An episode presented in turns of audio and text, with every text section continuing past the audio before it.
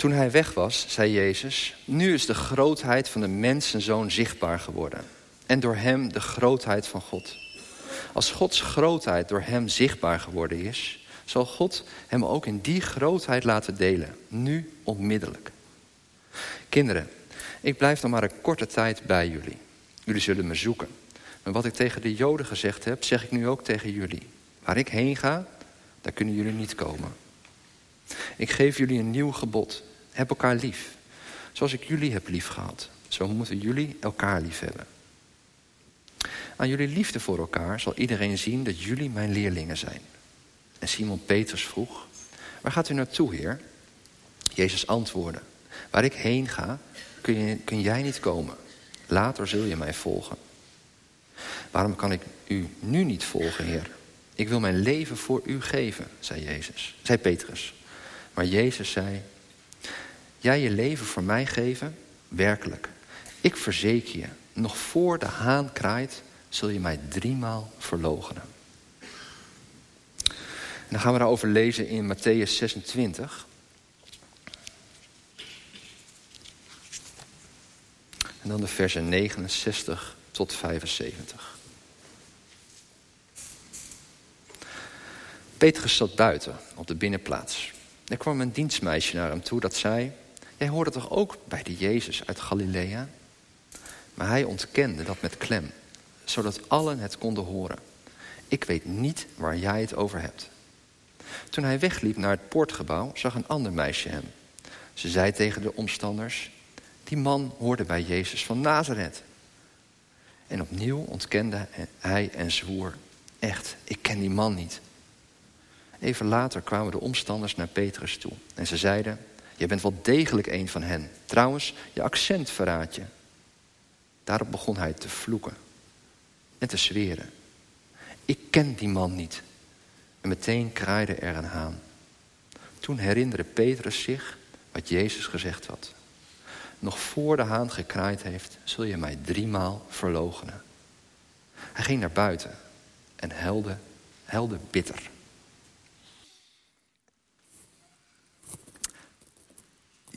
Petrus heeft Jezus verlogend en was daar helemaal stuk van. Hij weende bittere tranen.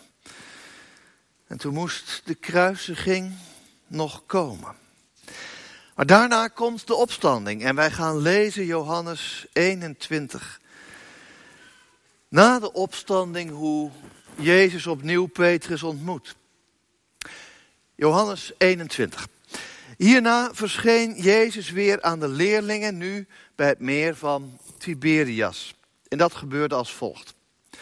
Bij het meer waren Simon Petrus en Thomas, dat is Didymus, tweeling, Nathanael uit Cana in Galilea, de zonen van Zebedeus en nog twee andere leerlingen. En Simon Petrus zei, ik ga vissen. Nou, dan gaan wij met je mee zeiden de anderen. En ze stapten in de boot, maar de hele nacht vingen ze helemaal niks. Toen het al ochtend werd, stond Jezus op de oever. Maar de leerlingen wisten niet dat dat Jezus was. Hij riep, hebben jullie wat te eten, jongens? Nee, antwoordden ze. Nou, gooi het net uit aan de rechterkant van het schip, riep Jezus. Dan lukt het wel. En ze wierpen dat net uit. Er zat zoveel vis in dat ze het niet omhoog konden trekken. De leerling van wie Jezus veel hield, zei tegen Petrus: Dat is de Heer. Zodra Simon Petrus dat hoorde, deed hij zijn bovenkleed aan, want hij was nauwelijks gekleed. Hij sprong in het water. De andere leerlingen kwamen met de boot en ze sleepten dat net vol vis achter zich aan. Ze waren niet ver van de oever, ongeveer 200 el. En toen ze aan land kwamen, zagen ze een vuurtje. Met vis erop en brood. En Jezus zei, breng ook wat van de vis die jullie daar net gevangen hebben. En Simon Petrus ging weer aan boord en trok het net aan land. Dat zat vol met grote vissen, wel geteld 153, en toch scheurde het niet. Jezus zei tegen hen, kom, eet iets. En geen van de leerlingen durfde hem te vragen wie hij was. Ze begrepen toch wel dat het de Heer was. Jezus nam het brood en gaf het hun. En hij gaf hun ook de vis. Dit was al de derde keer dat Jezus aan de leerlingen was verschenen nadat hij uit de dood was opgestaan. En toen ze gegeten hadden, sprak Jezus Simon Petrus aan. Simon, zoon van Johannes, heb je mij lief? Meer dan de anderen hier? Petrus antwoordde, ja, heer, eh, u weet dat ik van u houd. Hij zei, wijd mijn lammeren. Nog eens vroeg hij, Simon, zoon van Johannes, heb jij mij lief? Hij antwoordde, ja, heer, u weet dat ik van u houd. Jezus zei, hoed mijn schapen. En voor de derde maal vroeg hij hem, Simon, zoon van Johannes, hou je van me? Petrus werd verdrietig, omdat hij voor de derde keer vroeg of hij van hem hield. Hij zei, Heer, Heer, u weet toch alles? U weet toch dat ik van u houd? En Jezus zei, wijd mijn schapen. Werkelijk, ik verzeker je, toen je jong was, deed je zelf je gordel om en ging je waarheen je wilde. Maar wanneer je oud wordt, zal een ander je handen grijpen, je gordel omdoen en je brengen waar je niet naartoe wilt. Met deze woorden duidde hij aan hoe Petrus zou sterven tot eer van God. En daarna zei hij, volg mij. Broeders en zusters, beetje bijzondere zondag ook voor mij. Ik mocht eh, elf maanden meelopen met Kruispunt als ambulant predikant. En elf maanden lang heb ik me verbaasd over met hoeveel enthousiasme deze stadsgemeente Jezus wil volgen. Kruispunt bruist van leven. Kruispunten steken veel energie en tijd in hun geloof. En ze willen daarin groeien. Ze willen leven met en voor Jezus. Er zijn hier veel jonge en ook oudere gelovigen met een honger naar meer van de geest.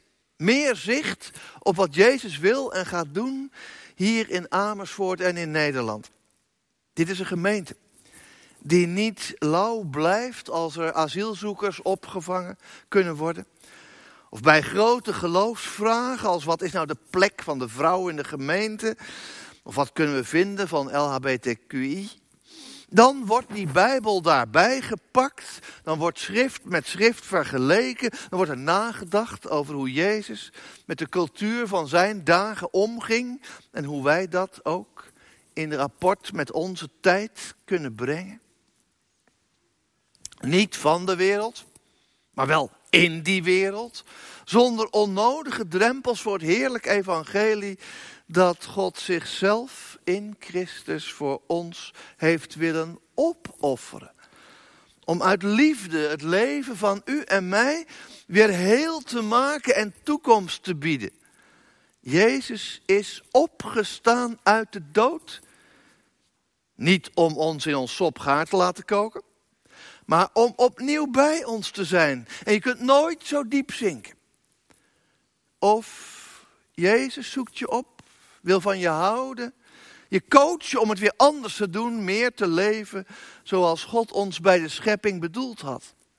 Nou, Kruispunt is vol van dat evangelie en enthousiast. En ik heb ervan genoten, al neem ik vandaag afscheid van jullie als ambulant predikant. Maar wat, wat als je dat enthousiasme nou even niet op kunt brengen? Wat als de twijfel toeslaat of geloofsvermoeidheid? Of als je jezelf zo verschrikkelijk tegenkomt. Als iemand die door de mand gevallen is. Is er dan nog plaats voor jou bij de Heer? En hier bij die andere mensen die o zo enthousiast zijn. Maar ik eventjes niet. En zo'n crisis overkomt veel kinderen van God, vroeg of laat. Maar we blijven geliefd door onze Vader. En voor al die brekenbeentjes, waaronder ik ook mezelf reken, wil ik op deze zondag het graag met jullie hebben over Petrus. Die met zijn enorme eerste liefde voor Jezus zich zo vreselijk tegenviel. Toen Jezus was gevangen genomen. Siets heeft het gelezen. Keerde Petrus hem drie keer de rug toe. Uit angst. En hij zei dat hij hem niet eens kende. Terwijl hij had zoveel van zichzelf verwacht. Hij had wel voor Jezus willen sterven. Maar toen zijn trouw op de proef werd gesteld, ging het mis. Ik ken hem niet. Ik, ik ken die man niet. Ik zou niet weten over wie het hebt. En toen kraaide de haan. Voordat de nacht voorbij is, Petrus, zul jij mij drie keer verlogend hebben. Je zult het zeggen dat je me niet kent. Maar hoe goed ken ik jou? Jij houdt dat niet vol, die toewijding aan mij. Er is een grens van twijfel, een grens van angst. Is een grens in die toenemende sociale druk om je heen. Een grens. Als ik een andere weg ga dan jij had gedacht of gehoopt. Petrus valt door de mand. Hij laat Jezus in de steek en hij, haalt, hij huilt er tranen met tuiten bij. Verdriet om Jezus natuurlijk. Want, Jezus, want Petrus hield wel degelijk van hem. Maar ook verdriet om zijn eigen slappe knieën. Omdat hij zichzelf zo tegenviel. In slaap gevallen in Gethsemane. Niet in staat om met de Heer te waken. Maar dus ook niet in staat om met Jezus gevangen genomen te worden. Het lijden te, te ondergaan. Hij wilde voor Jezus vechten. Sloeg zelfs een slaaf nog het oor af met een zwaard. Maar zich laten boeien. Laten vernederen. Met zich laten slaan en sollen. Zoals Jezus dat toelaat. Voor Petrus te moeilijk. En dat hij daarom Jezus losliet, was tegelijkertijd onverdraaglijk, vandaar die tranen. En lieve mensen van Kruispunt, kijk in de spiegel van Petrus. En besef dat die eerste liefde, die passie om hem te dienen en daarin te groeien, ook bij ieder van ons op de proef wordt gesteld, vroeg of laat. We kunnen niet eeuwig op die berg van het geloof staan. Er zijn ook dalen waarin we in het duister lopen. Waarin we het gevoel hebben in het moeras vast te zitten van vragen en twijfel en ongenoegen over wat ons aangedaan wordt. Misschien ook zelfs wel door broeders en zusters. Oh ja, geloof me, er zijn dalen van verleiding. Dalen van grote vertwijfeling. Als ziekte en dood toch weer in je leven toeslaan. Petrus viel ervan door de mand. Petrus ben ook ik. Laat ik het dicht bij mezelf houden. Als ik, ben intussen 59, terugkijk op mijn leven, dan weet ik dat er momenten zijn dat ik niet uit liefde tot Jezus heb gehandeld, maar uit angst, of gemakzucht, onwetendheid, ergernis. Maar de plank werd misgeslagen. En dat wil ik niet, maar het gebeurt. Hoe dan verder? Als je het gevoel hebt dat met al je enthousiasme voor de Heer je toch tekort schiet. Wie in het volle licht van de Heer op de berg is geweest, kan, als je dan daarna in het dal weer bent, zo vreselijk het gevoel hebben dat je het zicht op Hem kwijt bent. Maar wanhoop dan niet. Want ook als wij onszelf tegenvallen, de Heer is met je. Hij brengt terecht. Wie bang is de eerste liefde verspeeld te hebben, mag de blijde boodschap horen dat die liefde van Jezus voor ons nooit verslijt. En die gaat weer met ons op weg. Laten we daarvoor in de spiegel van Johannes 21 kijken. Petrus deelt in het begin van Johannes 21 mee te gaan vissen. En die overige discipelen die sluiten zich aan. Ah, we gaan wel mee. Maar ze zijn toch hun vak wat verleerd in die jaren dat ze met Jezus meeliepen op het droge. Zij vangen niets. En dan wil die onbekende daar op dat strand ook nog een visje van hen bietsen.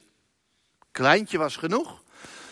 Maar tot hun schande moeten ze bekennen dat ze zelfs zo'n klein visje niet hebben. Antwoord is kortaf nee. En wij weten dat het Jezus is.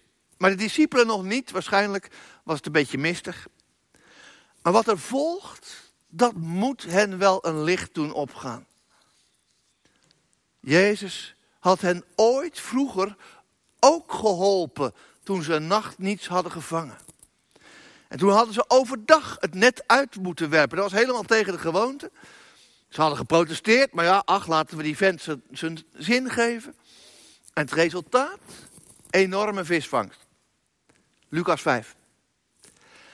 En daarna hadden ze Jezus gevolgd en hun netten in de steek gelaten. En nu herhaalt zich die wonderbare visvangst. Weer die netten barstens vol vis op het, de tip van die buitenstaander. En dan zegt één het hardop, dat moet onze Heer wel zijn. Petrus, die het eerst op het idee van de vistocht was gekomen, is nu ook de eerste die ermee kapt. Onstuimig als die is, springt hij met kleren en al het meer in en druipend komt hij aan bij Jezus. Terwijl hij zijn vrienden afscheept met die visvangst. Die opdracht van Jezus om wat van de gevangen vis erbij te halen, is dan ook vol humor. Oh, oh, oh ja, ja. Die visvangst, ja. Nou, die stoere Petrus, die springt weer op, gaat terug. En begeerig als hij is om voor Jezus iets te doen, sleept hij in zijn eentje het net aan land. Terwijl daarnet konden ze het nog niet eens in de boot tillen. En daarna verwerken en sorteren ze de vis en Jezus maakt de maaltijd klaar. En dan is het als van ouds Jezus die aan zijn volgelingen de maaltijd uitdeelt. En dat is allemaal zo herkenbaar. Dat ze allemaal nu weten, dit is Jezus. Maar ze kunnen niet de moed opbrengen om hem hardop aan te spreken. En dan volgt dat gesprek. Met Petrus. Dit verhaal staat in Johannes 21, terwijl als je de Bijbel leest, Johannes 20 sluit eigenlijk het hele verhaal van Jezus al af. Maar 21 komt er opeens als toegift bij. Waarom moeten we dit ook weten, dit verhaal van het meer van Tiberias? Let op de houding van de leerlingen. Ze zijn de kluts kwijt, weten eigenlijk niet wat er van hen wordt verwacht nu Jezus is opgestaan. En daarom over tot de orde van de dag. Jezus verwijt dat niet, maar zoekt zijn vrienden in hun dagelijks werk op. En Jezus is niet te overgeestelijk om opnieuw een handje te helpen met de vangst en ook gewoon in de keuken te gaan staan en de maaltijd klaar te maken. Daarna is het tijd en rust om te spreken en oude rekeningen te vereffenen. Zo wacht God zijn kans af om weer een inbraak te maken in ons leven. En die tweede wonderbare visvangst is te veel identiek aan de eerste om toeval te zijn. Na de eerste werden ze leerlingen. Maar na drie jaar zijn ze door de mand gevallen. Petrus had zijn Heer verlogend met de mond en de rest met de benen. Ze hadden hem allemaal in de steek gelaten. En toen waren ze dus terug bij af, vissers bij het meer van Galilea. Vissers die notabene hun vak niet verstaan, geen vis gevangen. Maar Jezus haalt hen op en als een toneelstuk dat opnieuw opgevoerd wordt, begint het verhaal opnieuw. Het is alsof Jezus zegt, laten we het nog een keertje overdoen, want het was niet naar mijn zin. En de leerlingen zitten er bedremmeld bij. Ze weten dat ze gefaald hebben. Het is als bij een kind wat een vaas gebroken heeft toen even niemand keek. En dat kind dat doet druk en dat kletst over van alles en nog wat, zolang ze maar niet doorhebben dat er wat mis is met die vaas. Alle volwassenen weten al lang hoe de vork in de steel zit. Zo draaien die discipelen ook om de hete brei heen. Zolang ze Jezus maar niet herkennen, hoeft het verleden niet ter sprake te komen. Maar als je niet naar het verleden durft te kijken, kan je niet aan de toekomst beginnen. Onbetaalde rekeningen moet je niet laten liggen. Er komen echt altijd weer aanmaningen. Dan is het Petrus, in wie het verleden wordt afgerekend. Maar Petrus staat voor elk van die andere leerlingen die Jezus dacht lief te hebben en hem toch in de steek had gelaten. Petrus, dat zijn ook wij. En die tweede kans die Jezus aan Petrus geeft, die wil hij ook telkens aan ons geven. Zie ze daar zitten, bij dat kolenvuurtje. Petrus zal wel gedacht hebben aan dat vorige kolenvuurtje op de avond van de gevangenneming. In het hele Nieuwe Testament komen we maar twee kolenvuurtjes tegen. Hete kolen op het hoofd van Petrus. De eerste was toen Jezus was gevangen en Petrus zich vlak bij hem had gewaagd. Maar aan het kolenvuurtje was herkend. Door de bediende van de hoge priester en drie keer had gezegd dat hij hem niet kende. Nu bij dit tweede kolenvuurtje zet Jezus dat gesprek in herhaling. Maar nou moet je tegen de Heer zelf zeggen. Petrus krijgt dus de kans om het over te doen. Terwijl zijn gedrag in dat eerste gedeelte al duidelijk laat uitkomen wat hij van Jezus vindt. Hij duikt in dat water, hij sleept het net aan land. De antwoorden zijn opvallend bescheiden. Het gebruik van het woord liefhebben in vraag en antwoord spreekt boekdelen. Het gaat namelijk om twee Griekse woorden voor liefhebben. En de ene is veel sterker dan de andere. Als Jezus aan Petrus vraagt of hij hem bij wijze van spreken hartstochtelijk bemint, meer dan wie ook van de discipelen, dat had Petrus eerder gezegd, voor Gethsemane. Komt Petrus nu in zijn antwoord niet verder, ja, uh, u weet wel dat ik u wel mag. Vraag en antwoord worden een keer herhaald met datzelfde nuanceverschil, totdat Jezus zijn liefhebben in die derde vraag verlaagt tot het niveau van het antwoord van Petrus.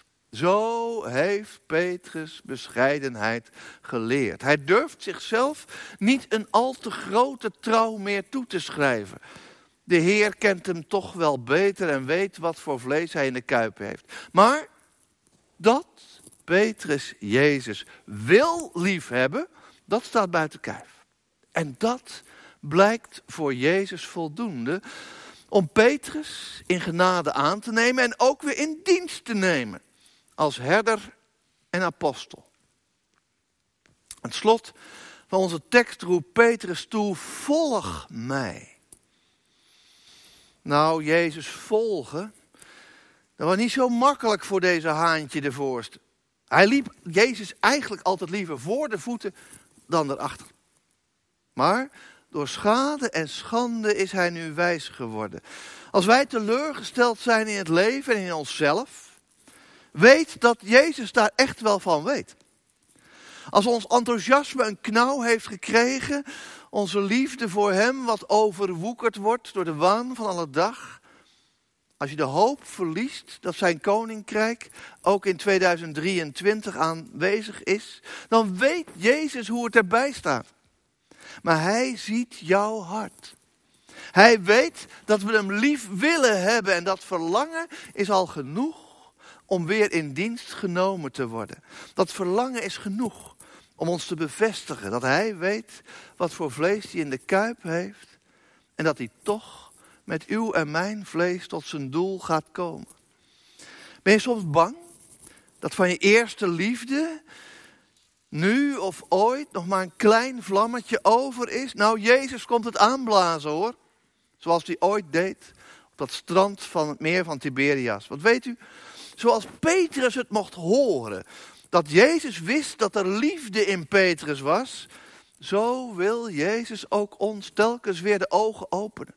Ook al zouden we onszelf tegenvallen. Het verlangen van ons hart naar Hem is altijd realiteit. En wat er dan ook misging, of mis is, of mis zal zijn, het is Jezus die je bij de hand pakt en zegt: Volg me toch maar.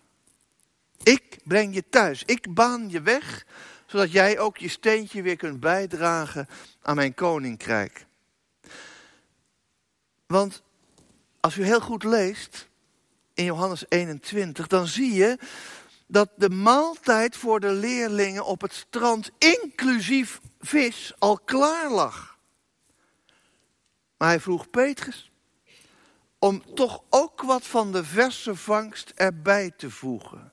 Jezus heeft alles voor ons voldaan. Dat geeft rust. Maar hij geeft de genade en de liefde dat wij ook wat mogen toevoegen door hem te volgen. Mogen kruispunt die roep telkens blijven horen. Volg Jezus.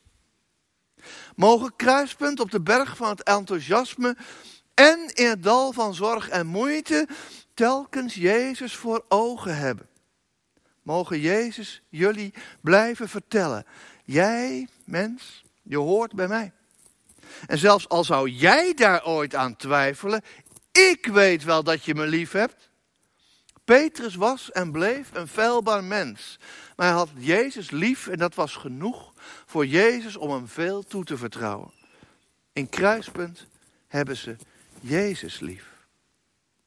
Heb ik gemerkt. Zie dan om naar de schapen die Jezus u toewijst.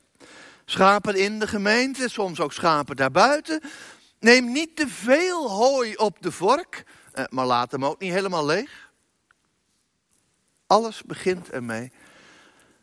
Of jullie je afvragen of je Jezus volgt in wat op je weg komt. Volg Hem. Een kruispunt zal gezegend zijn en blijven. Zullen we samen gaan bidden?